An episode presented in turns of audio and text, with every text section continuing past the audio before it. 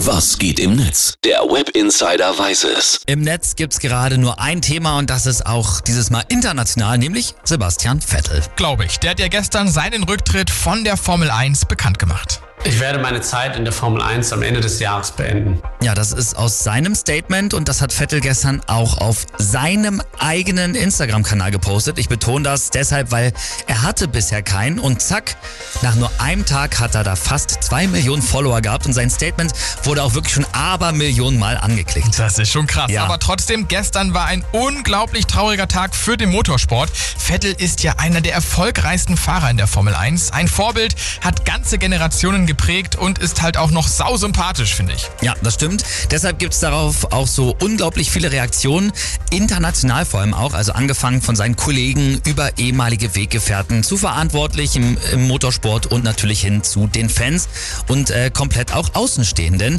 denn Vettel ist ja wirklich auch jeden ein Begriff. Der User Mark S1893 twittert zum Beispiel, ich werde ihn als Rennfahrer vermissen, ich bin mit ihm aufgewachsen und habe auch wegen ihm immer mehr Interesse an der Formel 1 gefunden.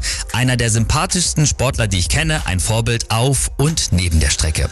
Moritz Zinken 1 schreibt, das, was für viele ältere Fans Michael Schumacher war, ist für mich Vettel gewesen, der Kindheitsheld, der mich zu dem Sport gebracht hat, ohne den ich mir jetzt kaum ein Wochenende vorstellen kann.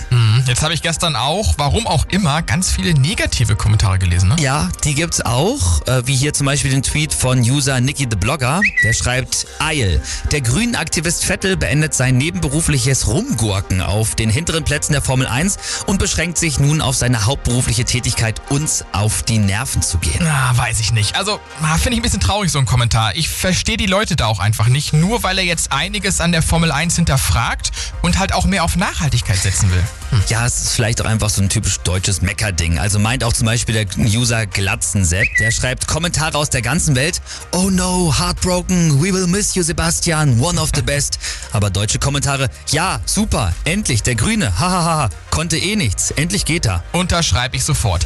Ähnlich hatten wir das doch letztens auch schon mit bei Toni Kroos, ne? Absolut. Also, Sebastian Vettel hört nach dieser Saison auf. Ich bin mir aber sicher, und das kann man übrigens auch aus seinem Statement-Video heraushören, das ja mehrere Minuten lang geht, könnt ihr euch auch natürlich noch gerne angucken bei Instagram, dass da in Zukunft noch so einiges von Sebastian Vettel kommen wird. Was ist eure Meinung?